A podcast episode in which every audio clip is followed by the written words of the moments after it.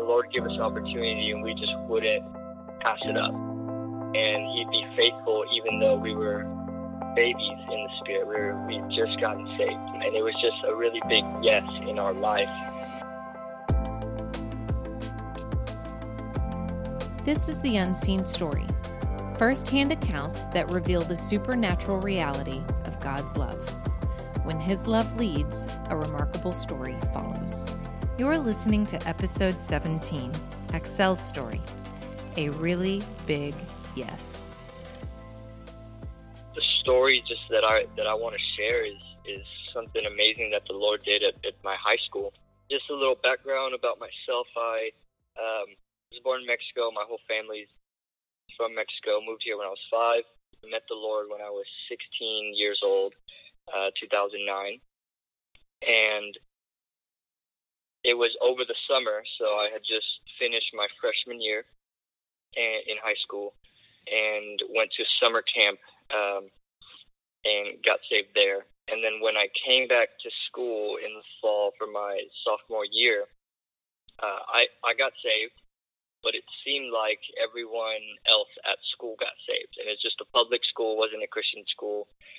Um, but everybody else was saved. There was just a, a bunch of my friends that had gotten saved also at youth camps. We're all going to an FCA group, which is Fellowship of Christian Athletes, and the, that group used to be just five or six kids in a classroom and talking about the Bible. And uh, one Friday morning, which is when we had it, it just turned out to be 30, 40, 50 kids. Um, got to the point where we had to change change the classroom um, because it, it just it just grew and we we were just seeing the Lord out of nowhere, just calling his just his children, I guess. Um, and it, it really was so surprising. There's one um, one guy who who was saved, who had an incredible testimony. He he just had a very very uh, bad reputation in school um, with the girls and just all all of that. I'm not going to go into detail with that, but he got saved that summer as well, and now he's he's a, a senior pastor. He's my age, so he's about 25. So, but he now he's a senior pastor, has his own church, and, and he actually was the the leader of the FCA group, which was a miracle in itself. Just to see someone like him just be set on fire for the Lord. There was uh, there was a church, was five minutes down the road from um, from the high school, and they put on this huge event. They had a rapper come out. His name was Big C, and um, nobody nobody knew anything about the church. Nobody really went to that church, but they had an awesome youth event going on. Prizes, all this stuff, and the concert was really cool. Big C, um, he just gets up on stage and he did his music, but then he started preaching and he was giving people opportunity for healing and our high school running back uh, had just gotten hurt. The, I think the night before, and so he was going to be out for the season and stuff like that. And and he he calls him up to the stage, and everybody that you know experiencing all what's going on at the high school knows what's happening, knows what happened to you know our running back, and he gets on stage and he prays for I think it was his hip, and he gets healed just on stage, and then he he plays the next the next game my my best friend um, at the time, we would go to youth group on Wednesdays, and I would always bring a bring a group, just whoever wanted wanted to come, whoever wanted, whoever fit in the car, first come first serve. And my best friend would always come, and um, they ended up showing the movie Finger of God, and uh, my my best friend just ended up bawling in tears and crying his eyes out, and you know getting saved that night. Um, but just things like that were very normal to see in that time. Things of just people coming to the Lord or healings or or people really hearing the Lord and, and crying because just he's so good and um, nobody just nobody knew him in the way that he was presenting himself at that time. Yeah, there was just so many things. I feel like a little, I'm a little scattered, but just to see the flip from my freshman year to my sophomore year Christians walking around everywhere. Got to the point where it was it started to become a culture where in my classes people were asking what's up with the christians at, at school? Why like where did they all come from? Um, but the holy spirit was using um, was using me and my brother who's just uh, a grade above me. And um, the lord just said you know like don't don't abandon your friends. Don't abandon the, the friends that you already had man i don't know what to call it just a, an anointing or an opportunity to speak into the lives of, of the friends we had before we were saved and get togethers, whether it was around the Cowboys game on a Sunday night or just somebody's birthday or, or just a high school party, would open doors into speaking about the Lord, speaking about what He did for us and what He wants to do for you. And, and, um, and people, people that age, a lot of times are just broken and need the Lord. Like that, that's where I was, and, and he found me, and he was using us a lot in that way. I didn't I didn't have a fear of of oh what do I look like? What are people to think I look like? Oh, I'm a Christian, but I'm at these parties. Like I like I did, I didn't because at the parties that everybody knew, me and my brother or my friends, they knew oh these guys don't drink. Like don't don't offer them anything. Or sometimes would even ask us why or you know about Jesus or anything like that. But my thing in my life is that, um, you know, the typical thing we've probably heard it a lot um, is you you're the you're the thermostat, not the thermometer. So you change your surroundings instead of being changed by your surroundings. So that's that's I don't know a, a grace that the Lord gave gave us in high school where it wasn't like we were at the party, so now we were subject to the temptation of falling into this or that. Um, I wouldn't recommend it for everyone, just because everybody's different. But that's that's what I was going through in in high school. So I just told them, hey, like, you know, this party should not affect who you are. Like, if you have a conviction in your heart and the Lord's calling you to do do something and be someone, then you got to do that and be that, no matter where you are.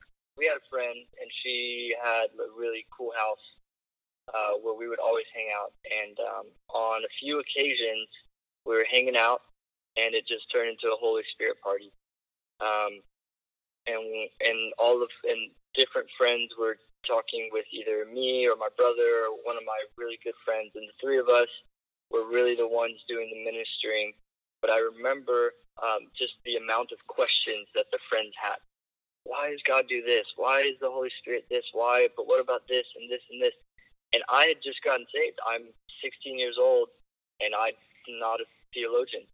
But the Holy Spirit would give me these words to explain to them um, what, how much the Lord loved them, and um, and just share with them the gospel.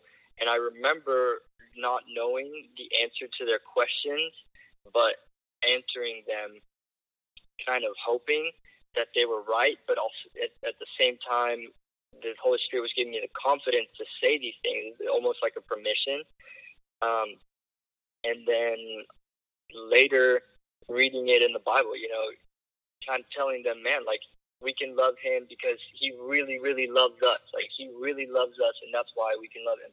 And then later, you know, learning, well, He, uh, we love Him because He first loved us, and it and it just sounds it to me it was like whoa like that's like he actually wrote these things or um, just different different things that the Holy Spirit would have me say that as such a young believer I didn't know that they were actually in the Bible, but he had put them on my heart. Um, and so it was as I was reading it, it was more of, it was more of a personal um, amazement of how he was using me than it was what I was saying, you know, before. Um, but yeah, it was.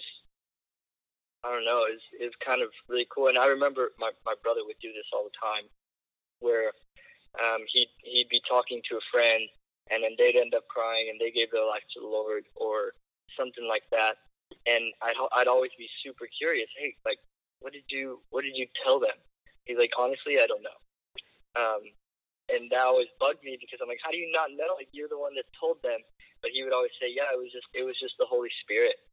Um, like I don't know why really like they're crying or why they all that, but he, even though yeah he he probably knew, but I think what he meant is he he doesn't really know what the Holy Spirit's doing in them because it's so specific to them personally in their heart. But um, it really happened that way where we just we the Lord gave us an opportunity and we just wouldn't pass it up. And He'd be faithful even though we were babies in the Spirit. We were we just gotten saved, um, but the Holy Spirit is good to you know give you the anointing, give you the words that you know someone else needs to hear at that time because He really really loves them. Um, and it was just a really big yes in our life to the Holy Spirit, to Him, and just submitting to Him. There are more people who said no to the Lord, having seen um, our running back got getting healed on stage, or you know their best friend getting saved, or this or that. There are more people who said no to the Lord than people who are out there being youth pastors or pastors or this or that. Which, I mean, many are called, few are chosen, I guess. But they, you know, the the objective, I guess, that the Holy Spirit gave us is just, hey, just show my love, share the gospel, like go out, make disciples. Um, and you know, thinking back about it, I, it, it hurts my heart, you know, to to think about people saying no to the Lord just because he, He's so good. But yeah, I mean, that's just the reality of it. Um, but I think I think that you know their story's not over You know, just because I haven't seen it doesn't mean it it won't happen. So, hmm. but yeah, because the seed has been planted. You know, they've they've seen the Lord work. They've seen a sign or a wonder, or they've just they've heard the Lord. They they've seen what He can do.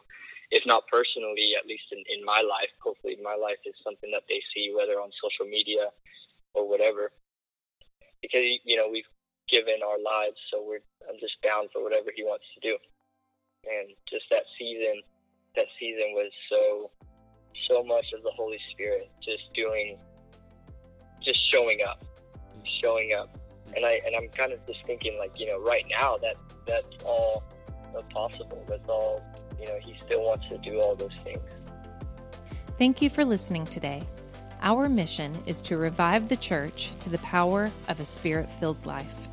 There are several ways you can partner with the Unseen Story. 1. Pray for God's leading as we pursue more of the unseen. 2. Subscribe on iTunes and leave a review. 3. Share this podcast with your friends. 4. Contribute financially at theunseenstory.org. Thanks so much and have a great day.